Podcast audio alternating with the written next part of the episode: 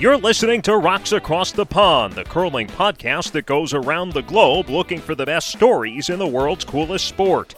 We have curling news and views for everyone, whether you're playing in your Thursday league or following your favorite teams on tour. Now, here are your hosts, Ryan McGee and our professor of Peel, Jonathan Havercroft.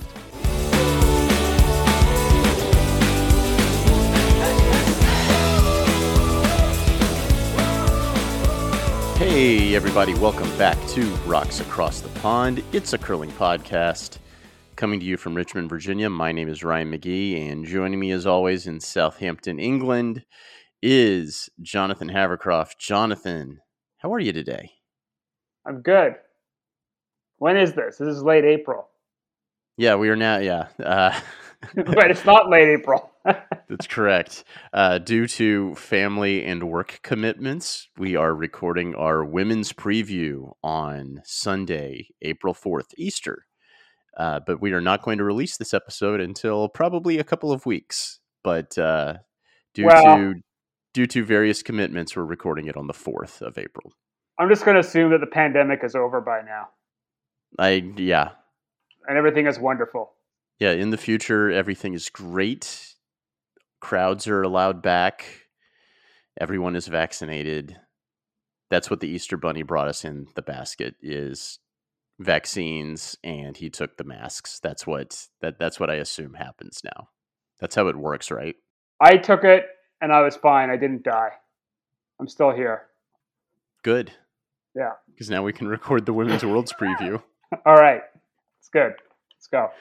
So this is my favorite tournament of the year one, you have the international element, which makes it interesting to me as a non Canadian. So the US is in it, which is great. And also, I think it's just infinitely deeper than the men's worlds. On the men's side, I mean, you've had six different winners in 61 years coming into this season. And on the women's side, you've had nine different winners in 41 years. Plus, I'm actually able to watch it, unlike the slams. So while the slams might be deeper, as in you have one through 12, the 12 best teams in the world, depending on depending on the slam. I don't know. I think this is I think this is the deepest tournament women's worlds is, and it's the most interesting to me, and it's my favorite one to watch. Yeah, I agree. I, th- I think it's I think I would say it's deeper than the Scotties. I still think the Brier is a bit deeper than the Worlds, although they're getting they're getting close. I'd say whereas Can- Canada men are normally the favorite or co-favorite in the men's worlds, I don't think that's necessarily the case, given that Canadian women actually have not won that often in the last decade. And certainly, actually, the Swiss are kind of the favorite, I'd say, perennially. Yeah, they've won five of the last eight women's worlds that have been competed, and four different skips among among those winners. So yeah, I would say, I would say they're they're probably maybe the deepest country of the last decade, and definitely the most successful on the women's side here in the last decade most successful internationally, I'd say their top four to five teams runs head to head against Canada's top four to five women's teams. This is Women's Worlds that we're talking about, and it will be run here at the end of April into May. They're at the Bubble in Calgary. Originally, this was scheduled to be held in Switzerland, but then the Women's World Championship was canceled and then moved to the Calgary bubble. Uh, what makes this interesting is you have six teams who will participate in two Grand Slam events just prior to the start of this tournament. So, whereas with the Brier and the Scotties and the Men's Worlds, you really had no idea what half of these teams were going to do because you hadn't seen them all year. You're going to get a good look at six of the 14 teams that are in this field coming into the start of Women's Worlds. Yeah, so that, and that, that'll also serve as a tune-up, which I think's good too. Hopefully, that'll improve the quality of play because some of the other bubble events, the early week especially, the the shot making's been a bit more hit and miss. But um, perhaps with a couple of slams under their belt and time on the surface, that'll improve the quality of the event too. And we will talk about that more later in this preview. Just like the Men's World Championship, teams who finish in the top six and qualify for playoffs will also secure a spot at the Beijing Olympics. If China is one of the top six and they make the playoffs, they will not add, they will not take the seventh place team because China is already in as the host. So top six teams qualify, have to make the, qu- the playoffs to qualify for Beijing. If you finish seventh and China's in playoffs, you're still going to the Olympic qualification event. So anyone who does not make playoffs at this event will head to the OQE, which is currently scheduled for December 5th through 10th. And there they will be joined by qualifiers from the open entry pre Olympic qualifier, which is currently scheduled for October 23rd through 30th. Jonathan, do you want to get into the teams? Yes, I do. We're going to go alphabetical order, I have decided, which means that we will start with Canada. Canada has won Women's World 17 times, the last time coming in 2018, which was Jennifer Jones in North Bay. By winning her second consecutive Scotties, Kerri Einarson does, in fact, get to get her first chance to participate in Worlds. By the time Women's Worlds rolls around, this team will be very used to the Calgary bubble. In addition to winning the Scotties, all four team members played in the mixed doubles championships, with Einarson, Sweeting, and Birchard qualifying for playoffs. They are also scheduled to play in the two Grand Slams that we mentioned. Is there such a thing as too much time in the bubble, Jonathan? I, I don't think it matters for Team Einarson because they've got gaps in between, right? So it, it kind of works out well for them. They kind of go in, get some time out, go back in, get some time out. So I think it has no impact on them. But with quarantine rules in Manitoba, I don't think that they were able to go home. They may have like gotten an Airbnb and actually gotten to leave the Four Point Sheraton, but I don't think they got to go home. Well, hopefully Val has shown them around Alberta. That'd be a nice thing to do. If I if, like I, if I was a teammate in Slack Second Alberta, I'd want my Alberta native teammate to show me around. They're all going to be able to write a, a, a travel book about Calgary. They're going to be Calgary travel experts by the time this is all done.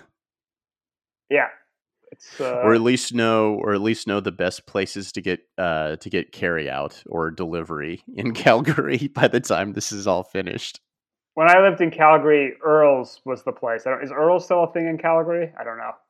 Why are you restaurant. asking me that? So we're asking everyone, anyone listening to this, if you're in Calgary, does Earl's still exist and is it good? That's what Jonathan's asking because I know he's not asking me. This is my culinary taste at 21 in 1996, so things may have changed. All right, we're going to move on to China. China has one world championship to their name coming back in 2009. This is a young team skipped by Han Yu, and Han Yu skipped her team to the gold medal at the 2019 Pacific Asia Curling Championships. We don't see a lot of them, but in my opinion, we will soon because I, I think this team will eventually be a slam team. However, there's a lot more to learn about them. So let's learn more about them right now. We were fortunate to talk to their coach, Marco Mariani, while they were in China preparing for Worlds. And he's going to give us more information on this team. So let's hear from Marco right now. We are joined today by Marco Mariani, and he is currently part of the coaching staff for the Chinese Curling Federation. He was also a member of the 2006 Italian Olympic team. He played lead for Joel Retornaz at that tournament. So, Marco, thank you so much for joining us today. Uh, thank you for inviting me on your podcast. Yeah, thank you so much. And let's let's kind of start with with your background because um, it's really interesting because you were you were a professional hockey player at one point. You played, uh, you represented Italy uh, in hockey, and then you got into curling. Can you just um, start with, you know, where you're from originally, what it was like growing up there, and and how did you first get into curling? Yeah, but uh, my story is about uh, that kind of sport of curling is very uh, interesting because my father was uh, one of the first player participate for Italy at the World Championship in I think 1963 Regina, Canada, and uh, that's that's why curling was in my blood. But uh, you know, in Cortina, I come from Cortina d'Ampezzo, is next venue for the Olympic Games 2026. Um, but I start with the hockey and I take curling like a second sport or like hobby because in that period when I started to play curling was uh, in Italy was not really professional and that's why I prefer to turn on hockey and uh, I was a professional hockey player until 28 years old, and I play in A division in Italy, and I play for uh, uh, all the junior national team. And uh, I was in line to go to the Olympic with hockey, but uh, I do something uh, we can say stupid things. I fight with a referee, and that's why I was banned for three, four months, and that's why I lose my chance to go to the Olympic with hockey. Uh, yeah, that'll get you. that'll take you off the fast track to the Olympic team. That's for sure. yeah, yeah, yeah. But uh, when I have, uh, I still to play curling when I have hockey, uh, hockey professional player. But uh, you know, I repeat, in Italy was not very serious sport at that moment, and uh, for me it was quite easy to be into the national team because my physical level background was very good and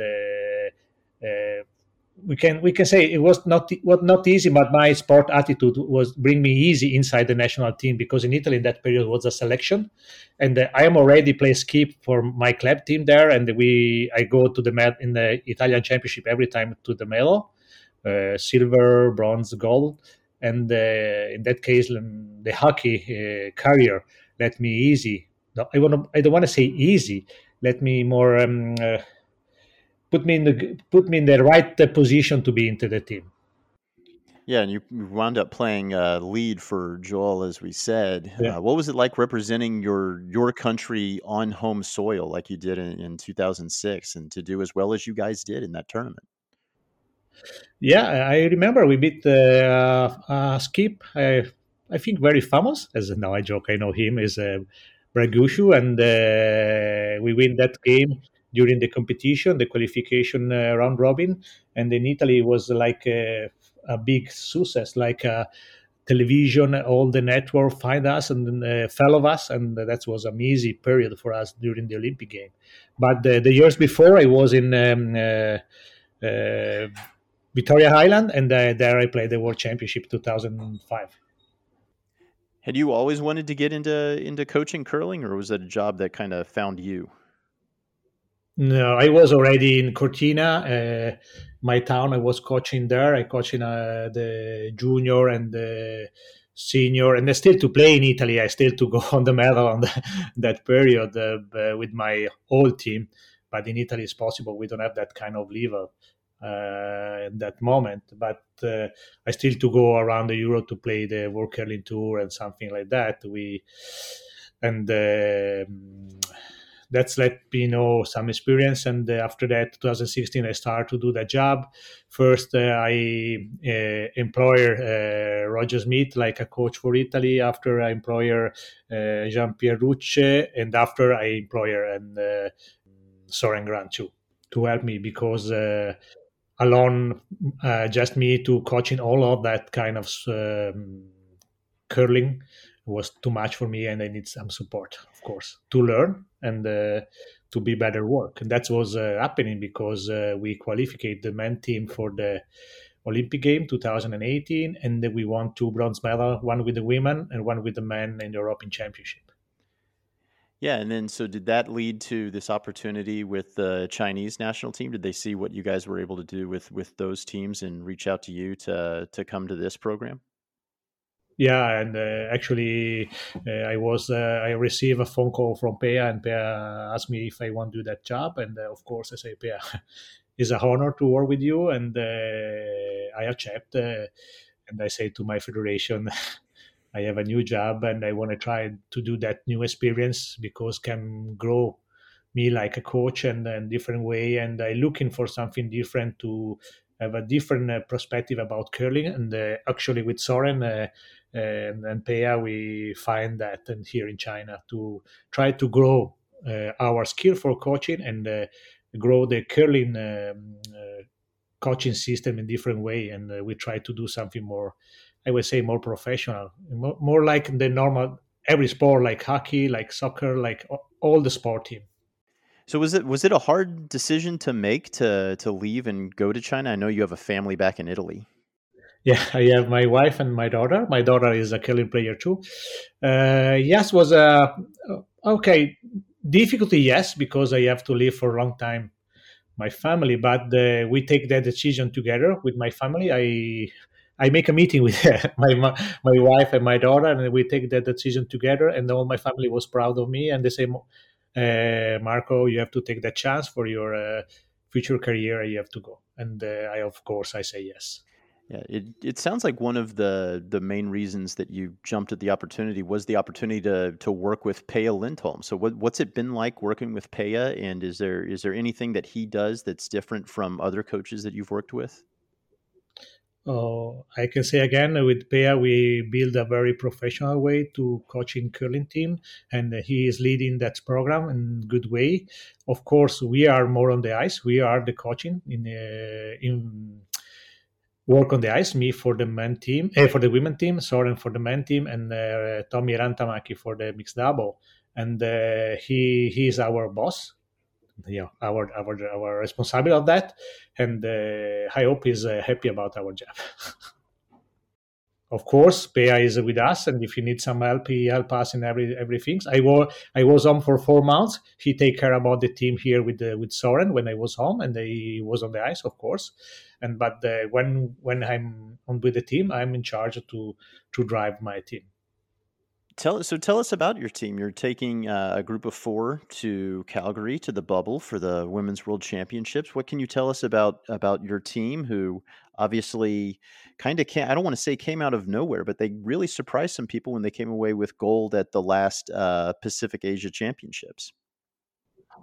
Oh, I think I have a very young team, very very future potential on the curling and uh, I don't want to see the skip Han Yu can be one of the start of the future for that sport, but she is close to be that. Maybe not right now, but in the future. Now she have 20 years old, and his number is another player we we call uh, uh, Daisy because in in in, uh, in Chinese name is Dongji, but my pronounce my Chinese pronounce pronounce is very very bad, like my English pronounce. But yeah, uh, they are young, 20 and 21, and after I have the front end is 23 years old. And uh, I have very very young team, and I'm very proud what they done before in the um, PACC because we we play a good level and they show show uh, me a quite a very strong mentally mentally to play and uh, their commitment here and the practice time is very very high and I like that. Chao Cindy is the our lead. Uh, she already played the quali- Olympic qualification event. She have uh, she was alternating the Olympic game in uh, Korea. The rest of the team we don't have no international experience. We have played last year uh, uh, in Canada, in, uh, two tournament, and we was a semi final and and the final in Moose Jaw and in uh, and after we was around Europe too. We we was in the final in the Berdamen with that team. It was quite good result, and uh, we was every tournament we was into the quarterfinal or semifinal. That was good for the young team like us. It was uh, for that team is very very good. Yeah, that was the most impressive thing to me about her was she followed up that gold at the PACCs by getting those results overseas that you just talked about. Um, what is it about her that has allowed her to become so good at such a young age? I mean, she could still be playing in juniors if if she was if she wanted to. It seems like, but she's going out and beating uh, international women's teams. Uh, you know about, uh, about I can spoke about Han Yu, but uh, Han Yu is uh, one of the player, and uh, we have a team. Our strong part is we are really a team. That girl together, they fight together, they find solution together on the ice, and they try to commit them together. Of course, Han Yu is uh, something can be like I say before, a future player for for the curling world uh, and she is very tough and uh, she she tried to improve every time his skill his physical skill. He's is a easy athlete. She she practices on the gym every day but that is our it is into our program already is our one of our um, uh, uh, we set for the player. We we looking for the physical uh, performance and actually the curling skill too. And Han Yu have all of that kind. And uh, she's a young but she have a quite good uh, tactical thinking about curling, and uh, and she is a fighter for sure. All right, what um, what would you say is kind of the strengths of this team, and um, what would you say are kind of their their opportunities for growth as they get more experience? yeah, we like the men team. We we played the last tournament last year in uh, in Scotland, and there was in uh, Greenhill. Was the last time we do that tournament in uh, in, uh, in, that curling arena, and uh, was exactly uh, more than one years ago. And I think that team, that younger team, need need to play more more international competition. If you can understand, for Hanyu and mostly of that player, is the first time they play the a world championship at that level because we have not forget all the teams coming now and that bubble in Calgary they fight for a sport for the spot for the Olympic game and that can be really really tough. Of course, we have already in the Olympic game, but uh, we want to show what uh, we are done and what we are. And then, uh, do you expect this to be the team that you wind up taking to Beijing in 2022? Uh, you know, in the women team, I, I have eight player with me now in my program, and uh, I have uh, very equal player, and uh, that is the team from my point of view at the moment. They are the the my first five choice for that world championship, but we don't know. We we have another eight months to go to the Olympic game. We don't know about injury. We don't know about uh, home situation. We don't know nothing and uh, I still open the door until uh, I think end of the summer to decide who is the the, the five name to the Olympic game. But that that girl have a, a good possibility to go there. They have a good chance. All right. Well, Marco, thank you so much for joining us. We really appreciate it. Uh, good luck to your team and uh, safe travels to Calgary. Thank you. Thank you very much. And uh, say hello to everybody. Will Ciao. do. Ciao. Jonathan, obviously, this team has Beijing on their minds. They're already qualified. Marco and Peja Lindholm were brought in to professionalize this program leading into these games on home soil. What can we expect from China at this tournament? I honestly don't know. I think it's I think it's a big mystery to be honest, and I think we'll we'll see. Um, I'm sure they, they've had like world class coaching, so I don't think that's going to be the issue. But I, I do think nothing nothing replaces match experience. And so one big disadvantage with the pandemic for the Chinese teams is they haven't been able to get it on tour and get that that tournament experience over the last over the last 14 months. So I think that that probably will slow their progress a bit, but it'll be interesting to see how they they handle the challenges uh, in Calgary. All right, let's move on to the Czech Republic or Czechia, depending on your preference. The Czech Republic's best finish at Worlds came in 2018 when the skip of this team, Anna Kubešková, made playoffs and finished sixth. This is her fifth appearance at Worlds, all as a skip. They have not gotten much competitive ice time, but they did win the Czech championship back in September and got some practice ice in Sweden back in January. So we aren't going to know a whole lot about this team, or at least not know a whole lot about what they've done the last 14 months. Yeah, I think I would. Well, I guess we'll get to the tiers in a bit, but I'd say they're a dangerous team. A lot of international experience, certainly as they've, they've made the playoffs in the past, so certainly capable of doing that, but probably not one of the favorites. Up next is Denmark. Denmark has won one world championship coming back in 1982. This is Madeleine Dupont's 12th appearance at Worlds and her fifth as a skip. As a skip, she has not finished higher than eighth but she threw fourth stones for a team that finished second in 2007. She has also made two Olympic appearances. The team skipped by Matilda Halse probably represents the future of Danish curling as she finished seventh at the 2019 Euros to qualify Denmark for Worlds. But it will be a veteran team that tries to get Denmark back to the Olympics. Of course, Denmark's Worlds qualifier in December was shut down due to COVID 19. Dupont's team was chosen to represent Denmark here at this Worlds. If you want to learn about what happened at that Worlds qualifier and also learn about the history of Danish curling and how it is that they've been able to qualify for every Olympic women's tournament, you can listen to our interview with Association President Henrik Christensen from January 26th. Jonathan Jonathan, honestly, this team could finish anywhere from fourth to 12th, and I really wouldn't be that surprised either way. Yeah, I think they're a pretty streaky team, especially Madeleine Dupont. She can she can medal at Euros and other years get relegated. So it's it's kind of a we don't know what we're going to get kind of thing with them. I think they're you know I wouldn't say inconsistent, but they're they're capable of kind of putting on very good performances, but also you know sometimes not. Let's put it that way.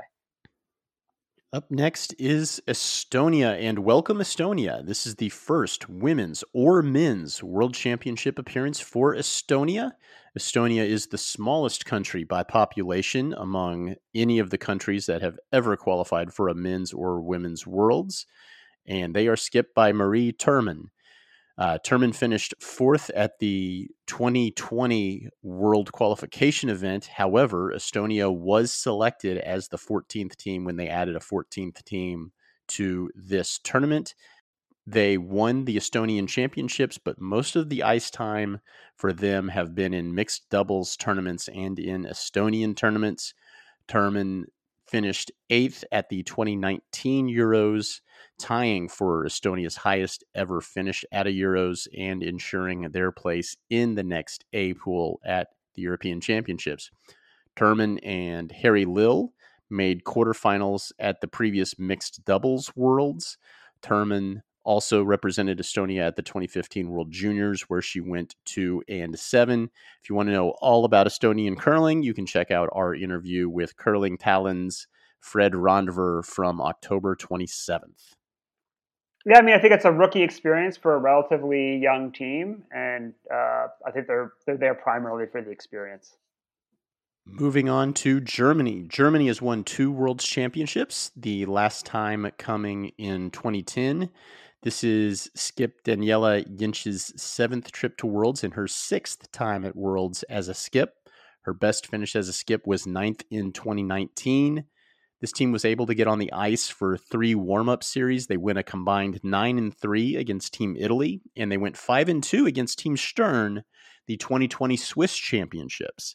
Uh, the last time we saw Team Jentsch, they finished fifth at the 2019 Euros. Jonathan, this is a veteran team, but they've never really challenged for a playoff spot at Worlds. But I would say they are the team most likely to ruin someone's day. And look out because two of the last three games that they have in the round robin are against Sweden and Switzerland, who are likely going to be battling for a bye to the semifinals by the end of the round robin. Yeah, I'd say Team Jentsch has had better results lately at the Euros. Um, and so, kind of coming on strong as one of the top European teams. They still haven't really put it all together at a women's world championship, but they're they have the experience now, and certainly are capable of beating anyone on any given day, and um, you know they'll definitely be a threat on the ice. Yeah, consistency I think is the only thing keeping them from the playoffs. Up next is Italy. Italy's best finish at a Worlds was fifth in 1980. They recently promoted 22 year old Stefania Constantini to skip, although veteran Veronica Zapponi is still on the team. Uh, this team is transitioning and moving to a, in a younger direction, uh, talking to the people involved with Italian curling or who have been involved in Italian curling. I do think the future is bright for the Italian women's program. Uh, however, I think they're kind of focused more on 2026. After all, they are the only the only team that is currently qualified for the 2026 Olympics but I do think the the future is is bright for this program. However, they did have to go through the World Qualification event to get into the 2020 Worlds that were canceled, uh, and I'm not sure they are ready to challenge for a playoff spot. Up next is Japan, and Jonathan, Japan might be the best team to never win a gold at Women's Worlds, though Korea might argue that. Their best finish was second in 2016. This year, Japan will be represented by Team Hokkaido Bank Fortius, skipped by Sayaka Yoshimura. She is the fourth different Japanese champion in the last four years. It's her second trip. it's her second trip to Worlds, but her first as a skip. They've been successful at the slams, but name They've been successful at the slams, but may not be as well known globally as other Japanese teams. So, here to tell us more about them is one of their coaches, Connor Njegovan. All right, we are joined by Connor Njegovan. And Connor, you are usually the lead on Team Gunnlaugsson, but we are not here to talk about the Brier. We're actually here to talk about kind of your side gig. You know, everyone has a side gig these days, and yours, you are coaching Team Yoshimura, and they are heading to Worlds as Japanese champions. Yeah, pretty exciting for the girls. I know they're uh, they're very very excited to get into the bubble. How how did this come about? How did you wind up getting connected with this team? Yeah, it's kind of an interesting story. Like we we went out to Japan to play a couple events um, last year. Jay had kind of had some connections out there, so we went out to to play, and it was just a weird scenario where they were looking to continue to find a way to improve, and they were going to be spending some time in Canada. Um, we actually ran a couple of junior camps when we were out there and then the head coach approached me and just wanted to have a meeting about talking about how to improve their girls and um, we had a meeting and the next thing you know it's like okay well why don't you work with us this year and i was always something i wanted to do yeah that was my next question was were you always looking to get into coaching or was this a was this a job that found you rather than you finding it yeah like i worked for curl manitoba for about five years and it was my um, main job was was coaching juniors and, and building junior programs and running camps and doing stuff like that. So I've always had a really big passion for finding ways to improve and and how do we teach kids and how do we teach athletes to improve in our sport. It's it's definitely something in Canada that we we have a very small pool of coaches. Um, it's really really small and it's difficult to find a good coach. Um, and obviously my wife is a competitive curler i'm a competitive curler so um, it's basically all we talk about, all we do. And and while I was working with Curl Manitoba running those programs, I was taking my coaching courses, obviously, and and um, yeah, I mean, it's always something that I looked at because, to be honest, like I I curl I curl at a high level, but I I, it takes a lot of work for me to be good. So if I can find a way to stick myself in the sport in a in a different light, then I'm always looking uh, to stick around in the sport. And um, being from Canada, it's hard to get on a Canadian team as a coach being so young, right? I'm only 28. So, um, an opportunity came up when we flew to Japan. And yeah, it's like uh, basically a dream come true.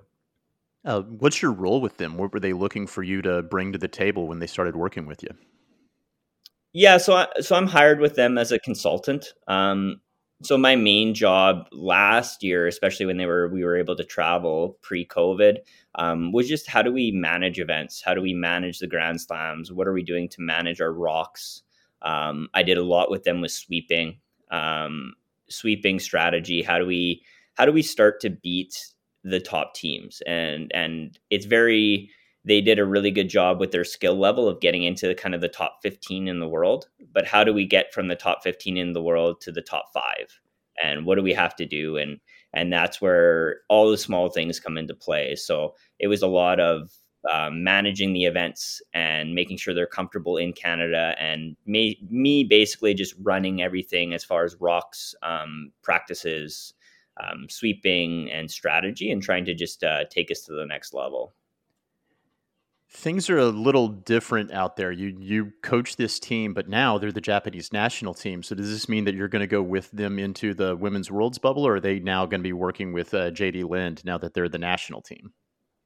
Yeah, so it's a little bit different. Obviously, JD runs that program, right? And he's he's probably one of Canada's best coaching prodigies ever, right? And and uh, luckily for Japan, they snatched him up pretty quick. Um, so the way it works it is there's only a certain amount of spots that you can bring into a world championship, especially in a bubble format. Um, so I don't think I'm going to be going this year just because we got five players, a Japanese coach, um, plus JD who runs the program. And then it's really important for those girls to either have a trainer or a translator, obviously. So I think I'm going to be on the outs. Um, I'll just be working remotely with them, which is fine, which I have been doing ever since COVID. And uh, will you talk with JV, JD before the start of Worlds then?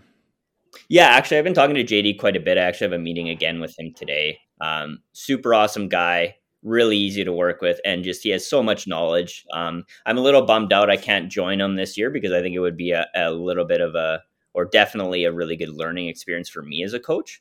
Um, but yeah, me and him are kind of in constant communication because obviously it's very important to do as good as we possibly can at the World Championships this year. So, is there a language barrier? Does the team speak English, or do you have a translator, or how do you communicate with them? Yeah, so a couple of them um, speak English. Anna actually speaks uh, very good English. She's done an amazing job at uh, at kind of still learning a little bit, and and I can have a pretty good conversation with Anna, and she can actually understand quite well. Um, but we do use a translator um, while we have meetings, um, just to make it everything seamless and make sure we're understanding everything. So yeah, we usually uh, they either fly with a translator, but I mean with COVID now we just have a translator on our calls, and um, he's actually a curler from BC who's out there playing with the university team. So um, he understands the sport really well, which helps a lot.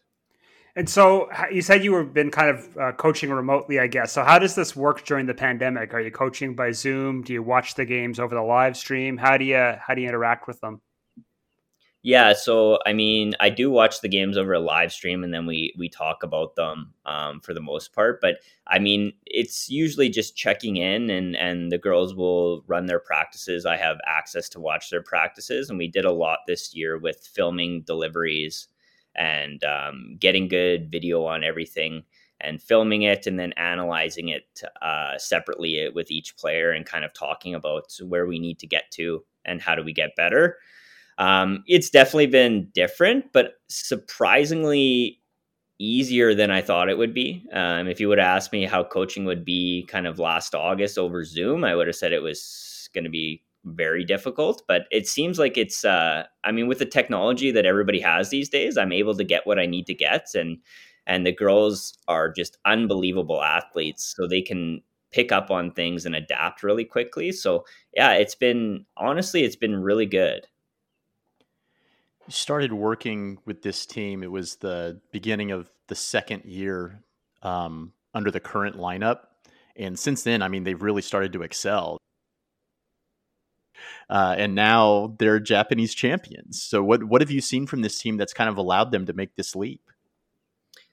Yeah, like I mean, I, I definitely can't take all the credit. They're incredibly talented, and they were definitely on the rise way before I was I was involved. Um, what I would say about them is they they just have a worth ethic that allows them the opportunity to get into the top echelon of teams. Um, and right now they're accessing the resources to do so as well. Um, the thing I love about working with them is they they soak up everything like a sponge. Um, they listen so well, and they're they're willing to try different things and work hard to achieve them. Um, they're they're building they keep building and and honestly the the depth in japan also helps them uh, jd's done such a good job with that program like i would I would honestly argue that the depth in Japan in those top five teams is is similar to anywhere in the world, if not deeper than some places in the world. It's it's getting to the point where that I'm watching that national competition and we're talking like high 80s into the 90s of shooting percentage and it's it's I think that also helps the girls progress because they're getting solid competition every time they step onto the ice. Yeah, four different champions in the last 4 years uh, and those teams have done well at Worlds. So definitely a lot of depth there in Japan. Um, where have you seen this team improve the most since you've started working with them, and, and what what are their areas for growth? Do you think? Yeah, I think that one of the things that we worked on is um, how do we how do we become the best sweepers we can. We got two really really strong um, uh, front end sweepers. Um, and we were just how do we use them to our advantage? Um, because i would say that we're almost top five in in strength of sweeping in the world like those two girls are unbelievable and they work really hard and how do we use them to our advantage? And then the second thing i would say is just um, letting sayaka grow into herself as a skip. Um, being a skip is not very easy. Being a skip in the top 10 in the world is is even harder. And how do we make sure she gets the reps and builds the confidence to believe she can do it and that's been really a main focus of us is uh, we need to make sure her strategy is is is good and she's confident with how she's calling the game and then allow herself to be confident in her teammates and build confidence throughout an event where she can feel like she's playing and she belongs with the top 10 in the world and that's been the biggest thing I've noticed is she's really blossomed into a high caliber skip, and really that's what you need if you want to compete at the top level. So, for people who haven't been able to see this team play yet, um, or watch them in the slams, what kind of style of play do they have? Do you say they're like like a lot are like offensive, like a lot of rocks in play, or are they a bit more open in terms of their game style? Yeah, I mean, I think with the dive into analytics that curling is kind of getting into now, right? Um, styles of game can change between opponents, right? So um, I would say that our girls, the biggest thing with our girls is they're not afraid to mix it up without the hammer. They're not afraid to force the issue if they have to flip the hammer. And that involves maybe some double center guards or or getting some stuff going to make sure that they gain control of the game. Um, and the same thing could be said with with the hammer right it's all about limiting your risks taking twos if you get the opportunities but at the same point not giving up steals um, so i think you'll look to see at the world championship you'll look to see probably a little bit more rocks in play um, they're not afraid to to get out of an end by drawing um, that's definitely a strong suit of our skip so yeah i think i think anybody watching them is going to be excited when they watch their games for sure yeah, you've got the ultimate analytics skip. Have you been able to pass any of that information along to them? Yeah, absolutely. I mean, um, yeah, I have probably the best guy to talk to about uh, tactics and and trends within the game, and obviously I live it a little bit myself with with Jason. But um, yeah, I mean everything changes for the women's games and different opponents, and yeah, I'd be lying if I said I hadn't had multiple conversations with Jay about how do we how do we get the girls to where we need to get to.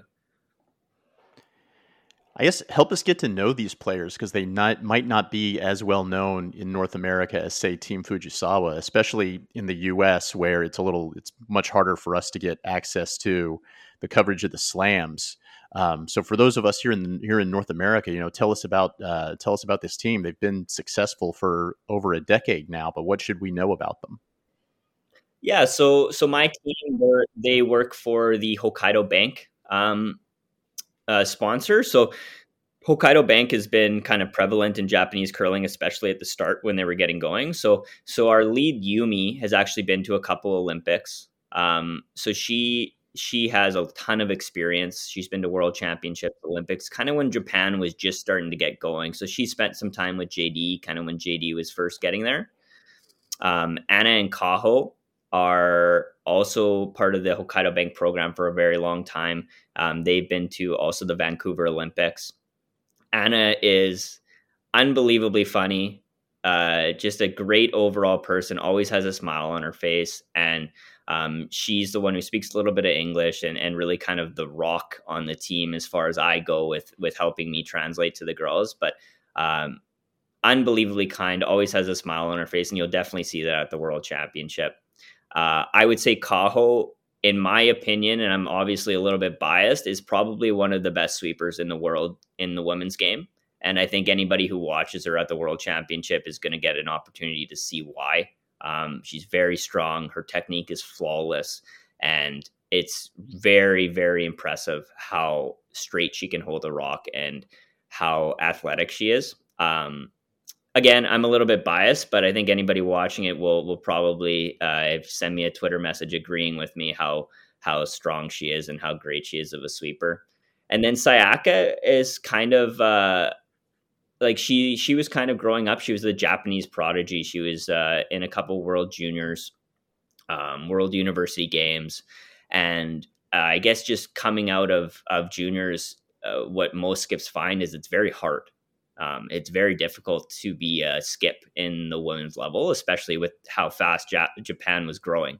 Um, so Sayaka is fin- finally the last couple years kind of grown to. She played third for a little bit, um, and now she's grown to become who she in the position she wants to be in, and really grown to become comfortable as a skip at the top women's level. And um, what people will notice about Sayaka um, that makes her so good is she's absolutely fearless. Um, she understands the role of a skip. She understands that sometimes she's going to have to make shots to either get their team out of trouble or just to win games if things don't go right. And she's not afraid to do so. And um, she's quiet. Um, she's like a cerebral assassin. Like she's just quiet. She doesn't say a whole lot, but she's not afraid of anything, and and she can make those big shots, whether it's a run back or a draw the button. Um, and then what I would say about all of them, just unbelievable humans, um, so respectful. They love the sport. They do everything they possibly can to get better.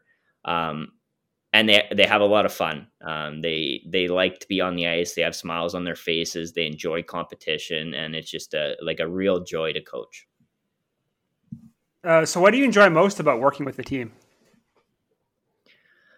Yeah, I would say like well, besides the fact that I that I get to coach at a high level, which is always something that I've wanted to do. Um, I would just say the best part about coaching these girls is is kind of how much that they um, embrace the family kind of um, atmosphere that a lot of Canadian curling teams do as well. Um, I've gotten to spend a lot of time with them, obviously, and I would say that um, those four girls, myself and and their Japanese coach, we treat each other more like family than we do a team, and and that's just kind of cool, right? I don't I don't get a chance to see them as much as I would like to, especially this year, and um, they always follow my curling. They're always sending me messages. Like, um, obviously, same with them. And we just we chat a lot, and um, we just kind of have a family built atmosphere. And I think that allows us to be really honest with each other. And that's kind of what allowed us to make the big steps. I think, um, and it's unique to find a set of of five or six people that that can be really honest with each other and work towards the same goal and um, us kind of embracing that family atmosphere has kind of taken us to the next level. And I mean, it's an absolute like you couldn't ask for a better situation to coach in. Uh, what's the future look like for this team? Obviously, they've got a chance to get Japan qualified for the Olympics coming up. They'll have a chance to be the Olympic team against Team Fujisawa uh, at a later date. Like, what's the future look like for this team, and what are you expecting out of them the rest of this calendar year? Yeah, I mean, to, to be honest, again, I'm a little bit biased, but I think the sky's the limit for them. Um, we've we've shown that we can continue to improve, and and we improved this year without actually seeing each other. Um, so I think if we ever get an opportunity to to spend some time together, I think that we can really look in, for different ways to improve. And I mean, obviously, the World Championships is a big thing. Again, it's a little bit different when you're coming to Canada all the time, and and now they haven't been to Canada for over a year, right? So um, I think the World Championships is going to be a big test for us because obviously, really, the events that we're going to play for the next six, seven months are all going to be pressure cookers. Um, everything we play in is going to be really important. Um, so, I think that the biggest thing is just embracing um, being Team Japan at the World Championship, have a good showing, uh, whether that means uh, winning a medal or just getting top six, right? Just have a good showing. We haven't been there for a little while. Let's have a good showing. Let's show that we can we belong. And then I think yeah, moving forward, it's how do we how do we get ourselves into the Olympics? And once we get ourselves into the Olympics, how do we make sure that we have a good showing there? So um, I really think that these girls have an opportunity to do something great and um, they're definitely it's definitely not going to be for lack of worth ethic that's for sure. All right connor thank you so much for joining us. We appreciate it and good luck to you and good luck to team yoshimura coming up at worlds. Yeah thanks guys i appreciate it. This team just completely fascinates me jonathan. They had a they had a tough start to the year and they struggled in the two what they called strengthening competitions that japanese curling held before the new year then, without an automatic bid to the national championships, they had to win their way in by winning the Hokkaido playdowns. Then they go to nationals and they beat Fujisawa in the final after losing to that team, both in the round robin and in the page 1 2. They've all played at Worlds before, and two of them have Olympic experience. But for first time, this team with this current lineup at a World Championships. Yep, that's absolutely true. I think I think they'll actually be a threat because they've they've got some good international experience. They've got some slam experience.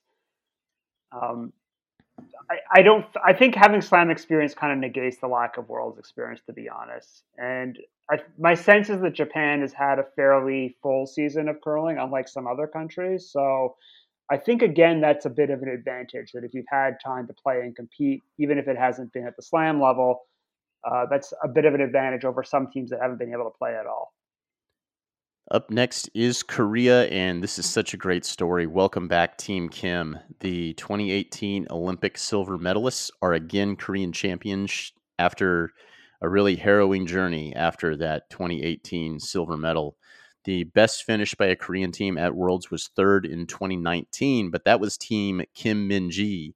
This team is skipped by Kim Un Young, who is making her third trip to the Worlds. They appear to finally have gotten away from a really toxic situation. The people who harmed them are in jail.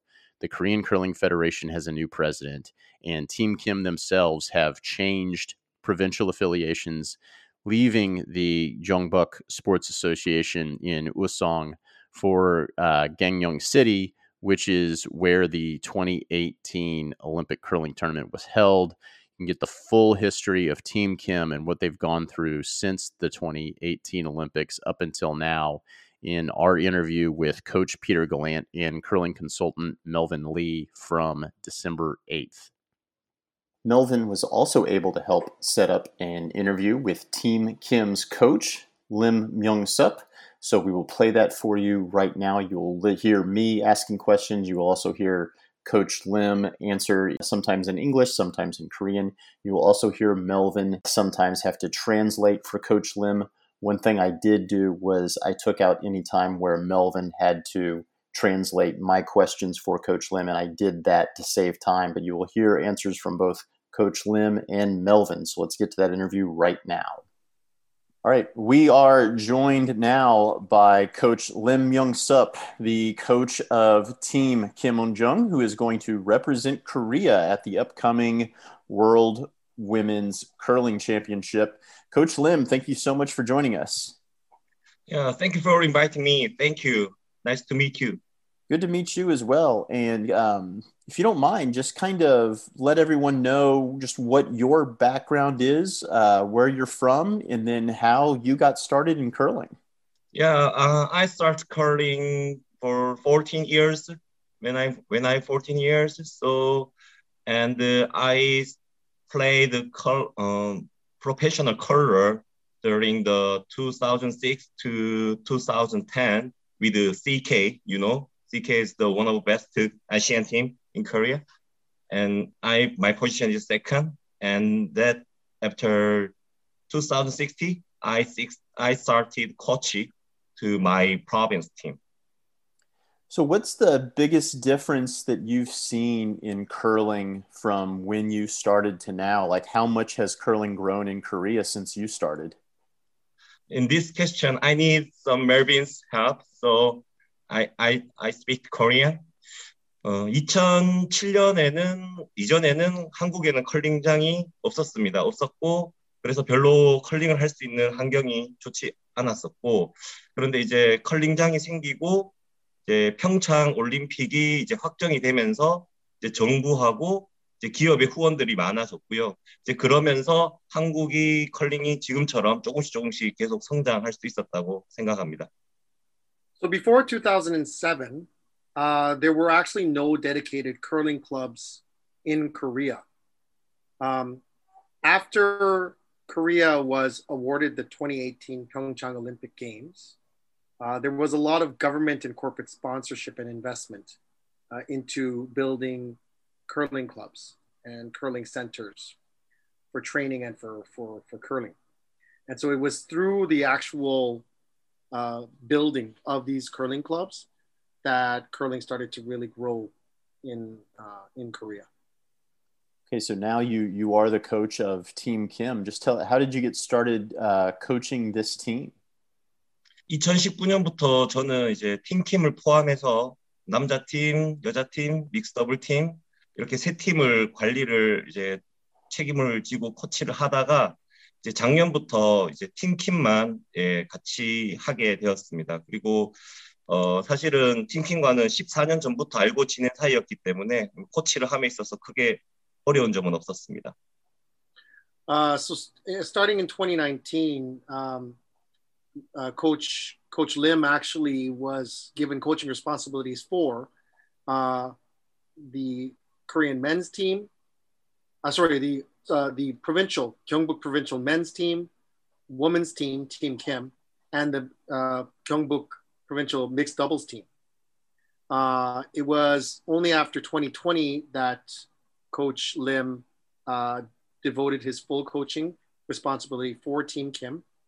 Uh, but it was a, a, a, pretty good fit because uh, Coach Lim actually, uh, in terms of his relationship with the Team Kim Curlers, it goes back 14 years.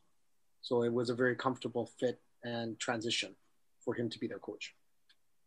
So, what is the process like in Korea? Were you hired by Team Kim? Were you hired by uh, Jeonbuk uh, Provincial, uh, or were you hired by the Korean Curling Federation to coach the team? Yes, uh, I'm hired by Team Kim, and I moved to uh, new province. Is Gangneung. Gangneung is the Olympic city, 2008, and me and Team Kim moved to Gangneung City province.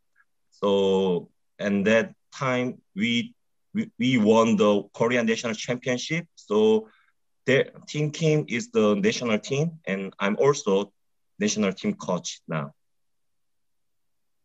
Yeah, I did see that they moved provinces, and I imagine that means something completely different in Korea than it would mean in, say, Canada. What does that mean for Team Kim that they've changed provinces from Jeonbuk to um, Gyeongyang? 어, 사실 팀킴하고 저는 이제 경북에서만 평생을 컬링을 했었기 때문에 이제 다른 프로빈스로 옮기는 것은 굉장히 큰 챌린지였는데 뭐 그럼에도 불구하고 이제 강릉에서 굉장히 이제 저희들이 운동을 할 수 있게 좋은 컨디션을 제시를 했기 때문에 저희가 조금 쉽게 결정을 할 수 있었습니다.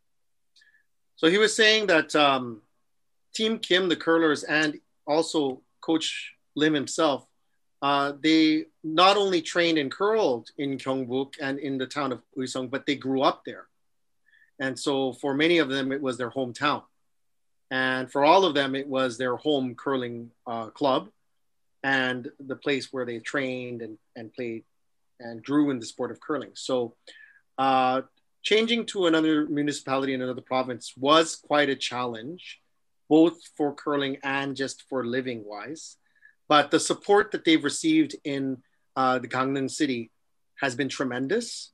And um, uh, the resources that have been allocated to them for support for, for their continued development has been much more than anticipated. Uh, can you please take us through the Korean Championships from back in November? Just uh, how determined was this team to win another Korean Championship after seeing somebody else win the last two of them? Yeah. 어, 사실 이번에 꼭 우승을 좀 하고 싶었고 굉장히 준비를 많이 한 것도 사실입니다. 근데 더군다나 우리 그 스키빈 은정 어, 애니가 지금 컴백을 했기 때문에 드디어 이제 완전체로 다시 준비를 좀 할 수 있었고요. 어, 그렇지만 좀 결승전이 단판으로 진행됐기 때문에 사실 부담이 조금 있었는데 또 선수들이 그걸 잘 이겨내서 우리가 전승으로 우승하면서 예, 국가대표가 될 수 있었습니다. the Team Kim curlers, uh, they had been through a lot of challenges over the past, uh, since actually Pyeongchang, the Pyeongchang Olympics. And so all of them were of the same mind to, uh, uh to win the uh, national championships, the most recent national Korean championships.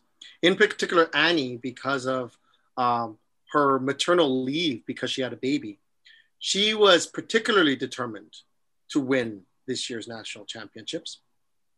Um, what was particularly uh, challenging during this year's championships is the format for the uh, for the final, where it was a one match final, a one curling game final.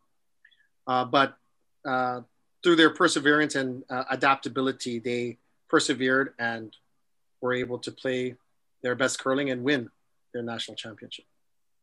And they had to beat some very good teams to to win, including Team Kim Min Ji, who we will see at the upcoming Grand Slams, and Team Jim, which won last year's championship. Um, what has allowed Korea to develop so many good women's curling teams here in kind of a short period of time? 어, 올림픽이 있기 한 5년 전부터 이제 정부와 어떤 기업의 어떤 대대적인 서포트가 있었기 때문에 어, 가능했던 것 같고 그러면서 이제 국내에서 굉장히 많은 대회가 있었습니다. 그래서 그것 때문이었던 것 같고 그리고 두 번째로는 그 올림픽 이후에 이제 코리아 컬링 리그라는 이제 국내 자체 프로 리그가 시작되면서 그때 한번 컬링이 국민들에게 또 관심을 받았고 그리고 또 선수들이나 팀들이 또 한 단계 더 성장 성장할 수 있었던 계기가 되었던 것 같습니다. So similar to um, the growth of curling, uh, significant growth of curling after the awarding of the 2018 Olympic Games to Pyeongchang, there was a lot of government support and government and corporate support and sponsorship for curling. Uh, and uh, Coach Lim says since about 2013. In, in specific, after the Olympics, a, a Korea Curling League, which was a professional level curling league that was set up in 2019, I believe, uh, allowed that competitive development to continue in Korea. And so the competitiveness, particularly as you mentioned, Ryan, on the women's side, but also the um, fan base for curling grew through these two initiatives. For most of us here in North America, this is going to be the first time that we see Team, Team Kim really since 2018. Uh, where do you think this team has improved the most since the last time most of us saw them in 2018? And, and where do you think they can still improve? 올림픽 이후에 이제 파이브락 룰로 변경도 되면서 지금은 어떤 그런 엔드별이나 스코어별로 어떤 그런 전략을 조금 더 이제 세우는데 좀 더 집중을 좀 하고 있고 어, 여전히 컬링은 좀 어려운 스포츠인 것 같아요. 그래서 어렵기 때문에 여전히 팀이 더 배울 점도 많고 더 개선될 상황도 많기 때문에 지금은 배운다는 자세로 계속 컬링을 하고 있습니다. So indeed, like uh, Team Kim uh, did a unprecedented achievement as the highest ranking and highest medaling Asian team at the 2018 Olympics. However, Coach Lim is saying that the recently changed five rock rule is something that uh, the, t- the, Team Kim members and curlers have had to adapt to. So, uh, uh, in terms of changes in strategy, uh, gameplay, um, regarding that, but he also just says, just generally, curling is a difficult game where its strategy changes, not just end to end, but shot to shot. And so he, he thinks that himself as the coach and also the Team Kim curlers have a lot, still a lot left to learn. Uh, but they are learning and researching and practicing very, very passionately to make themselves a better, even more elite curling team than they are now. And so, what's it like for these players in Korea? Do they still have the same popularity that they had back in 2018? Hmm, yeah, sure. 음, 그 선수들은 굉장히 인기가 많습니다. 지금도 인기가 많고 그리고 특히나 그 선수들의 고향인 의성이나 아니면 지금 저희가 소속되고 있는 이 올림픽 도시인 강릉에서는 모든 사람들이 선수들을 알아보고 반갑게 맞이해주고 있고요. 그리고 가끔씩 이제 버라이어티 방송에도 출연을 해서 전 국민들에게도 팀킴이 있는 걸 알려주고 뭐 재밌게 잘 지내고 있습니다. Their popularity is still very high in Korea, particularly in the, their hometown in Uiseong. They are rock stars. Uh, everybody knows them, and everybody knows their families. But even due to the Olympics, in their new municipality and their new curling home of Gangneung, everybody in that city knows them as well. Also, nationally, uh, they've been uh, featured on multiple variety programs and very popular TV programs. And so, yeah, their their popularity since Pyeongchang has not waned, and they continue to be a very highly sought after celebrity group of athletes. So, how much attention and news coverage will their appearance at the Worlds get back in Korea? it depends on the result. Maybe I think uh, 어, 아마도 세계 선수권이 지금 하기 전인데도 이미 한국에서는 많은 관심을 보여주고 있고요. 그리고 아마 출, 예, 출국하기 일주일 전에도 이제 코리아 컬링 페더레이션에서 이제 미디어 데이를 열어서 이제 선수들이 이제 세계 선수권 나가기 전에 어떻게 이제 활약할지 이런 부분도 좀 얘기를 해주고 있습니다. There, there is, as Coach Miles said, a lot of attention, even anticipation regarding how Team Kim will perform at this year's World Championships. the current sta- uh, executive team at the Korea Curling Federation are going to be doing a media day featuring the Team Kim curlers the week before they leave for Calgary to compete in the Women World Championships. Uh, I believe that is scheduled for next week. Yeah, there is going to be quite a bit of media attention and even expectation on the shoulders of Team Kim uh, before this year's World Championships. So, in order to try and meet those expectations, how is the preparation for Worlds gone? Have they gotten to play in any events other than the Korean Championship? And have they even gotten to scrimmage against some of those other teams in Korea? 일단 한국에 있는 여러 컬링장을 가서 좀 다양한 아이스 환경에서 지금 훈련을 하려고 하고 있고요. 어, 특별히 이제 코리아 챔피언십 이후로는 대회가 없었습니다. 없었지만 지금 이제 한국에 있는 남자 팀들과 연습 경기 위주로 하는데 이제 특히 이제 CK 팀하고 너무 이제 연습 경기를 주로 하고 있어서 어, CK한테 굉장히 고마움을 네, 전달하고 싶습니다. Uh, in Korea, uh, there are now multiple curling clubs throughout the country. Uh, so they have been actually going to various the various curling clubs throughout Korea because of the differing ice conditions and and seeing how during in training they adapt to them after the national championships, there were no, no formal competitions in Korea due to the pandemic. However, because of the high level of curling uh, within their, their close friendship network uh, of curlers at Uiseong, which includes um, former men's national team skip CK and his team, the team Team Kim has been able to scrimmage against some of these high elite men's teams to prepare for the world. And uh, I should say they wish to publicly thank CK for this opportunity to train with him in their preparation for the World Championships. Yeah. And I believe CK is uh, Kim Chang Min, who represented correct. Korea on the men's side in 2018, correct? Correct. Okay. And then just finally, do you guys have goals that you've set so far? Like, what are the team's goals uh, for Worlds coming up in Calgary? my team's goal is to go to the podium, go to the podium. And me and my team think we deserve to get the gold medal in this world championship. So we can do it. Yeah. All right. That's what I like to hear. All right. Coach Lim, thank you so much. Uh, Melvin, thank you so much for setting this up and for interpreting for us. I really appreciate this. And good luck to you guys. Safe travels and good luck in Calgary. Thank you. Thank you so much. Thank you for inviting to me. Thank you. Thank you, Ryan. Jonathan, we haven't seen this team on an international stage since 2018. I, I, just think it would be really cool if you look two or three games into this thing and think, uh oh, this is the team Kim of old. Everyone better watch out. Yeah, I'll be curious to see how, how they, uh, they've been given the layoff and given everything. So, uh, definitely a team to watch out for here. So, in addition to Kerri Einarson in Team Canada, the next five teams are also scheduled to participate in the two Grand Slams prior to Worlds, starting with the Russian Curling Federation. Russia's best finish at a Worlds was second in 2017. Alina Kovaleva returns to Worlds for a third time. Her last time at Worlds, she made playoffs and finished fifth in 2019. This team really cemented its status as the best team in Russia.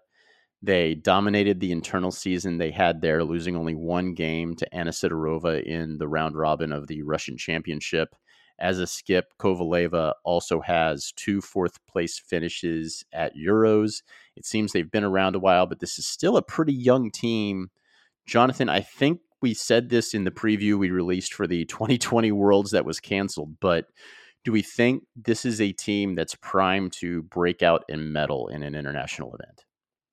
Yeah, I mean they've again kind of Euros. They've done well in the Euros, right? So they've done the the last couple ones. They've kind of made the the medal round.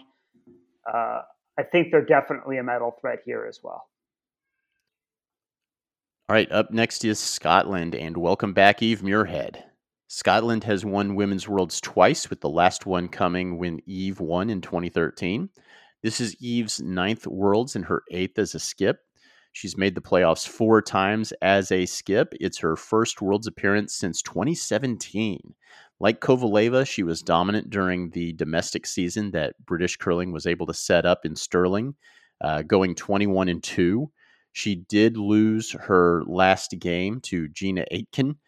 Uh, Eve won silver at the 2019 Euros, losing on an incredible shot by Anna Hasselborg, but she looks as good as she has since coming back from hip surgery. Jonathan, they have to finish sixth to get into the Olympics, and the only time Eve's finished lower than sixth at Worlds as a skip was her first trip to Worlds way back in 2009. I assume we can expect them in the playoffs.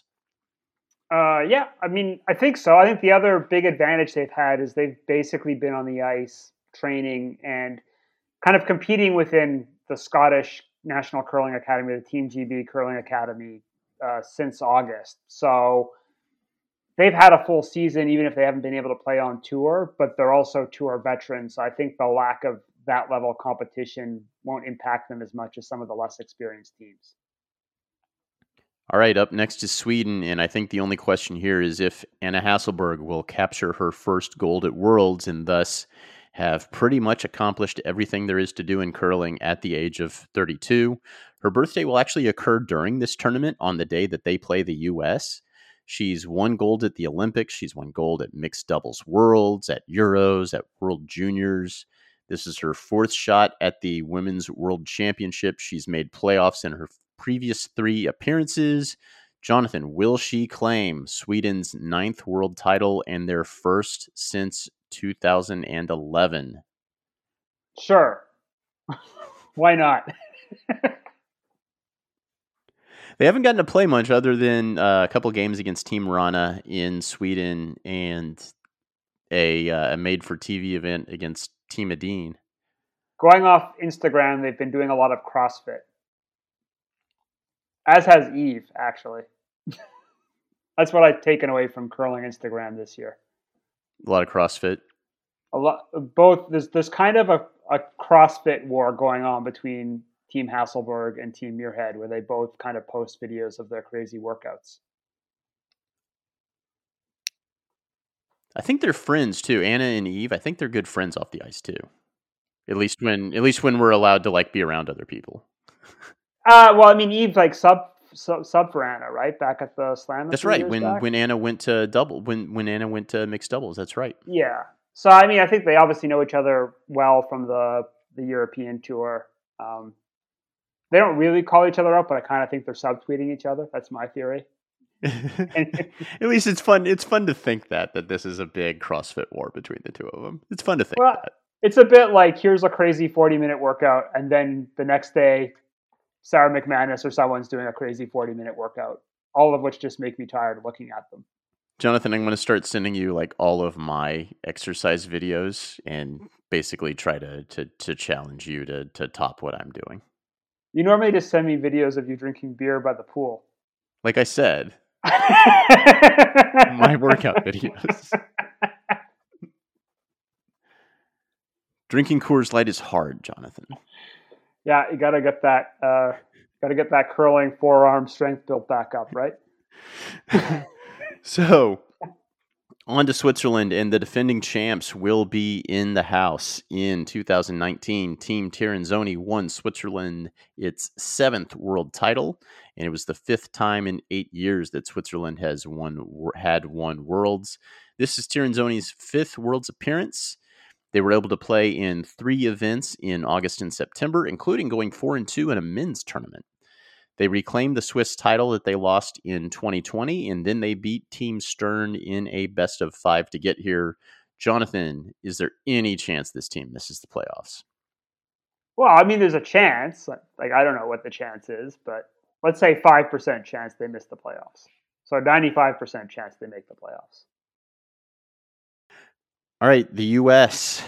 Uh, the U.S. has one first place finish at Worlds coming back in 2003. From a curling standpoint, the most disappointing thing about Worlds being canceled in 2020 was we did not get to see Team Peterson in that tournament. They were absolutely on a roll and could have been the surprise team of that tournament. Nina Roth is back from maternity leave, and she will be at third, playing with Tabitha Peterson. They've really only been able to practice and play against other U.S. teams leading up to their trip to the bubble. Jonathan, are they the team that benefits most from there being two Grand Slams before Worlds?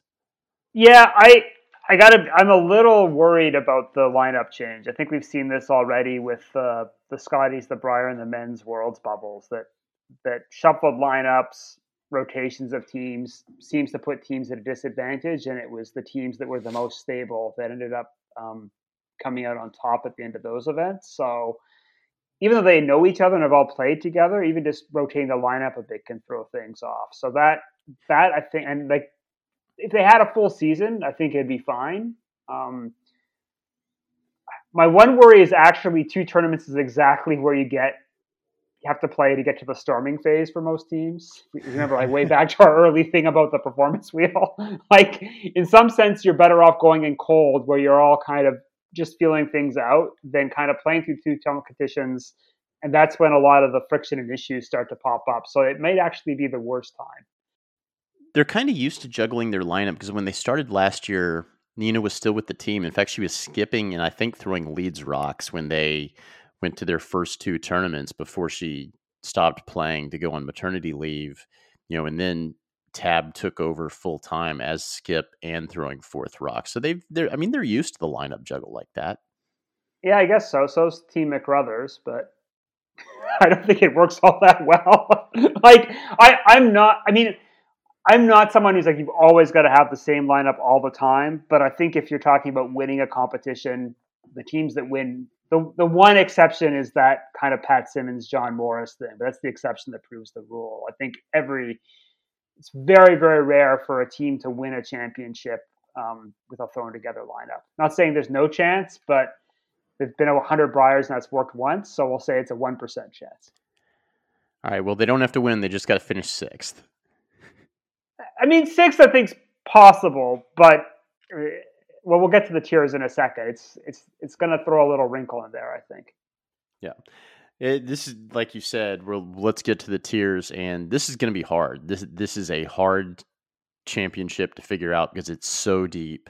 There's so many teams that really, when you look at it, you say, "Oh yeah, they should be top six. They should be top six. They should be top six. And then by the time you get through the list, you're like, "Oh, I picked ten teams to be in the top six and make and make the Olympics." But let's break them down into tiers. I've broken them down into four tiers. Um, tier one, which is like just your near guarantees for making the playoffs. So getting into the top six, getting into the Olympics. I've got three teams, and it's the same three teams I had when we did this for the men's world. It's Canada, Sweden, and Switzerland. I think those are the two. Those are the three teams you can almost just put in pin that they're going to be heading to the playoffs. Yeah, I mean, I would be surprised if any of. I would be stunned if those three teams didn't make the playoffs.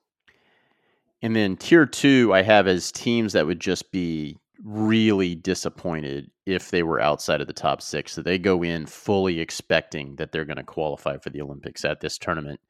And so if you think about it, I've got three teams that I think should absolutely be in the playoffs. That leaves three spots. And for those three spots here in tier two, I've got five teams. I've got Scotland, Japan, Korea, the US, and Russia. Yeah. And so yeah, I think I think that's reasonable. Um, obviously, math says eight teams for six spots. Two teams are not going to be going to the Olympics out of this event. That also means those two teams out of that group that don't get through are probably your favorites for the Olympic qualification event. But I also yeah, think be. that should be. I think the next tier down have a couple of definite spoilers too. So I think that's I think we'll call these the bubble teams. That's a very scary bubble. Like you could you could come away with a medal, you could come away uh, out of the Olympics and you know and off to the Olympic qualifier event.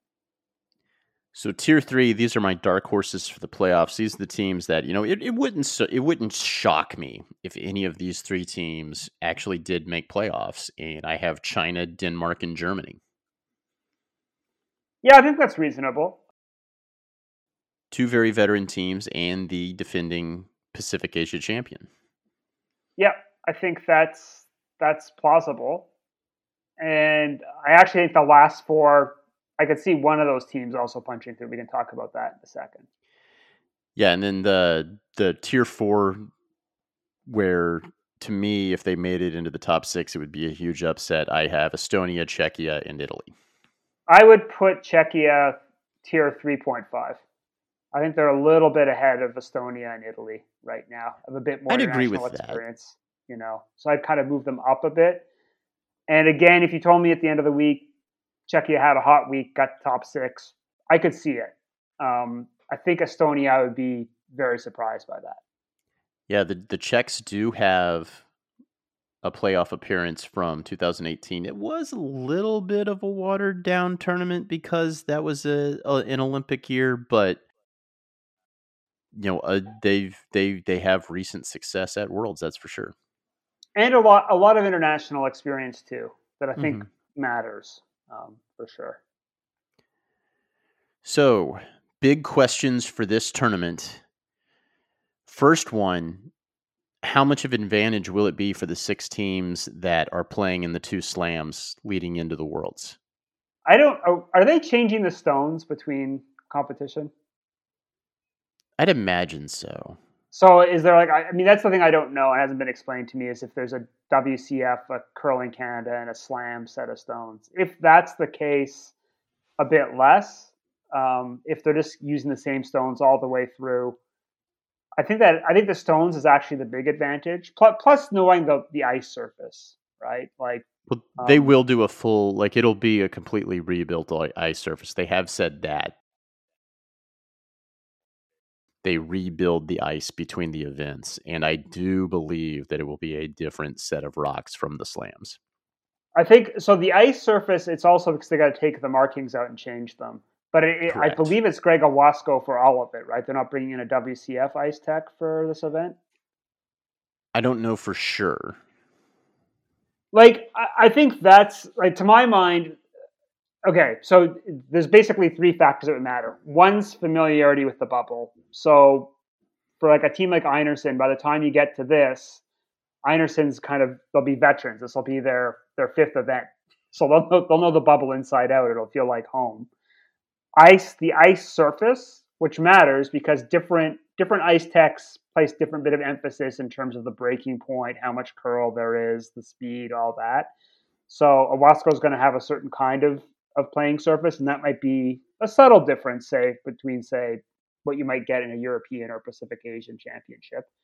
And then so that's the second thing. And the third thing that I think really matters is the stones, just because if you if if Einarson's basically played five events with the same stones, even if they've been textured a few times, they'll have basically had time to sniff out the cutters, the pigs, all of that, and should have a pretty good rock book at that point and high confidence with the stones. Whereas some of the other teams, they'll they might get one one chance. Well, they will get one chance playing with a set of stones at most before they they get to um, get to the playoff round, right? Whereas Einarson may have played multiple games, will, will have played multiple games with each set of stones. So I think that could be a big advantage too. All right. You have six first time skips at this World Championships Einarson, Han, Turmann, Constantini, Yoshimura, Peterson. First time skipping. Now, few of those have been to Worlds before. Will a first time skip win gold at this event? I could see Einarson doing it. I I think the others I'd be surprised by. I mean, you already told me Hasselborg's winning. I I th- I think it kind of lines up for Hasselborg, and um, yeah, I I would. That's who I would put my money on probably. Okay, of the three teams that I gave you in the top tier, Canada, Sweden, Switzerland. Which of those is most likely to miss playoffs? I guess Switzerland, but I I'd be surprised if they miss playoffs.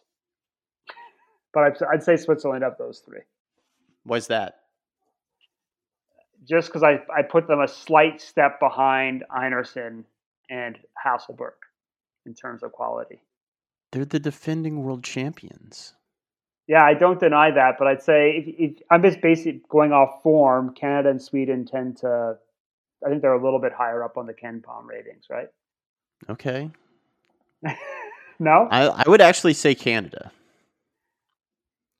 So you're going off the theory that they're they that they might underperform first time at a Worlds?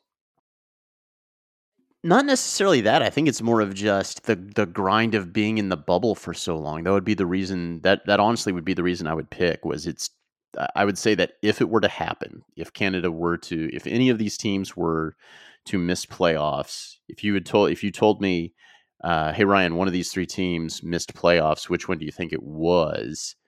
I would say, well, uh, in my opinion, it would be Canada because just the grind of being in the bubble just eventually wore them down mentally. Also, last time we played a Women's Worlds, Canada didn't make playoffs.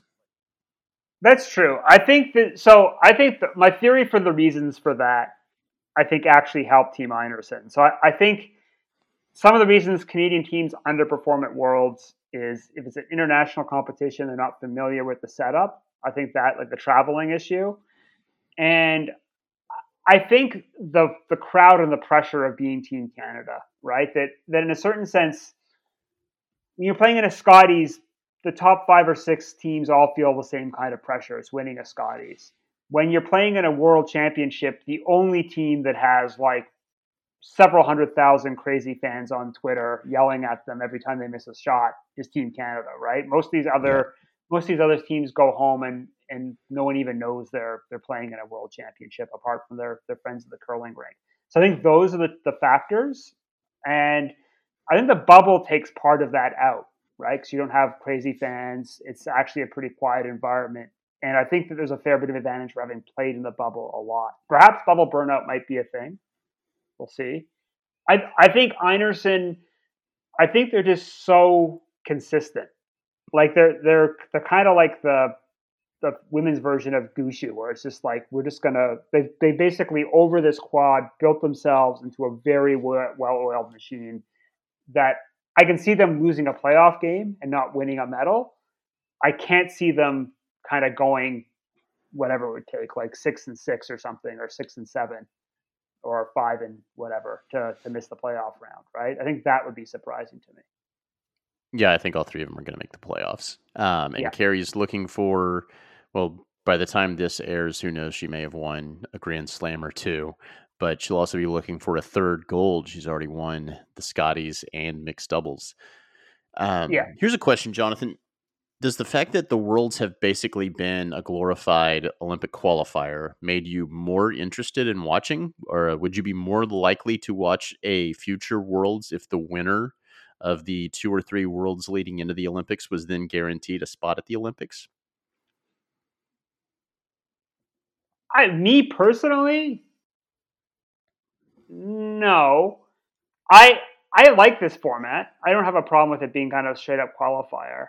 Um, it would have been anyway, right? It would have been a bit more complicated in terms of points watching, mm-hmm. but like the Olympics, basically the Olympics before the quad is sorry, the World Championship before the Olympics is always the best World Championship of the quad and historically the, the worst ones right after the Olympics because a lot of mm-hmm. there's a mm-hmm. lot of no shows. The field's a bit watered down, and some of the name brand teams are just burned out from the Olympics that they don't they don't put on their best performance. So I think this is definitely historically since the Olympics have come along been the best world championships of the cycle. Uh, the fact that it's extra spicy with kind of like no points kind of carried in makes it a bit bit more interesting.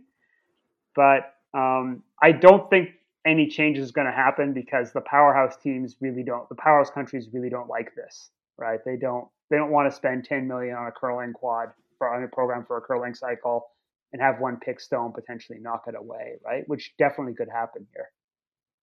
Yeah, I know. I'm definitely more interested watching the men's tournament a couple days in, knowing that you've got to be in the top six, or else you have to go to the Olympic qualifier. Uh, and yeah, I think it would be. I think it would be interesting if you said, okay, the two the two worlds leading into the Olympics, you've you're guaranteed a spot. Uh, I mean, that's kind of the Canada Cup, kind of going into the Canadian Olympic trials format, right? So, I, I think this is a slightly different thing, um, and so I don't think it's going to happen. I'd be surprised if it happened, just because one of the things that the WCF really wants to reward is consistency over a cycle. And so they don't want a country that gets hot to kind of nip a berth and knock out one of their powerhouse teams. They really want part of it's just for the TV package, right? You don't want mm-hmm. Team Canada. They don't want Team Canada or, or Sweden or Switzerland missing the Olympics because that would be not great for the Olympic package. Okay, for this event, we saw Scotland go from sending the winner of its national championship to a selection process. Going forward, you're probably going to see the number of teams who win their way to Worlds be greatly outnumbered by teams who were selected by committee. In fact, when you consider the process in the US and Switzerland, really the only two countries where conceivably anyone in that country could go to Worlds, you're basically down to just Canada and Japan. Uh, so, Jonathan, did COVID 19 and the situation where now we have no season leading up to a, a world championship that's a glorified Olympic qualifier to determine more than half of the available Olympic spots, did that situation expedite the professionalization of curling? Maybe. I mean, I think I don't know if it's going to come down to a straight up selection by committee process. I think what we saw is that when people have to sit down and make a selection, they're going to select off order of merit points. And to be honest, today, the only way a team could accumulate enough order of merit points to qualify for worlds in most countries is if they're funded and able to play a full season. So, and by full season, I mean they're paid to train full time, they're paid to kind of uh, go on tour and play 10 to 14 events a year. And that's simply not possible for someone with a job. I think that what I think the bigger question and issue that's going to come down the pipes is what happens in Canada, right? Because I, I think the we see a lot of this with the debates over formats, but what I think is actually behind the debates over formats is basically five or six teams are able to be full time professionals in Canada, and then there's a bunch of teams that would like to get to that status, but the the gap the gaps large and getting larger, and so I think there that's over. What happens in the U.S. I'm not sure because I don't know. It's not clear to me how many professional teams the U.S. can support yet, right? And I think the I think in a certain sense the culture is very similar to Canada, where there's a strong preference for playdowns and national championships and being decided on the ice but um, and there's it's not really clear if there's fun, there's money and funding available to run a professional professional model. And actually, some of what uh, in our conversation with Jeff from uh, USA Curling, uh, the USA Curling CEO, um, intimated is that he's very much a believer in kind of growing up through the grassroots. I don't think the grassroots kind of pipeline is going to go away. How that funnels into selecting a national team might be different, and I think things are definitely changing. But um, I'm not sure if it'll be selection by committee straight up. Okay, Jonathan, I basically gave you the two teams I'm most interested in watching, which is to me, it's Japan and the U.S. Uh, who are you most interested in watching? What's the most interesting team to you in this event? Who are you excited to watch during during Women's Worlds? I want to watch Hasselborg because they're fun. I want to watch Team GB or Team Scotland because spoiler alert, Eve Muirhead is going to be selected as Team GB. So that'll be interesting to see. Uh, I am curious about China. We haven't really had mm-hmm. much chance to watch them yet. I'm curious to see what standard they're at and kind of get a sense of will they be a medal threat at the Olympics. Um, so I think those would be my three to watch for sure. Yeah, I'd probably add Korea and Estonia to that list as well as far as teams that I'm I'm pumped to to see their first game, uh, especially Estonia with it being their their first trip to a Worlds. It's awesome to see another team get get a Worlds under its belt. Yeah, and I think actually to see Team Kim come back, I think I, I'm curious to see what the layoff has done. Like I would I would like because they it, I feel like they were robbed of like normally you win a medal at the Olympics and the next cycle is kind of where you make your money and your your name as a team. And they've been robbed of that.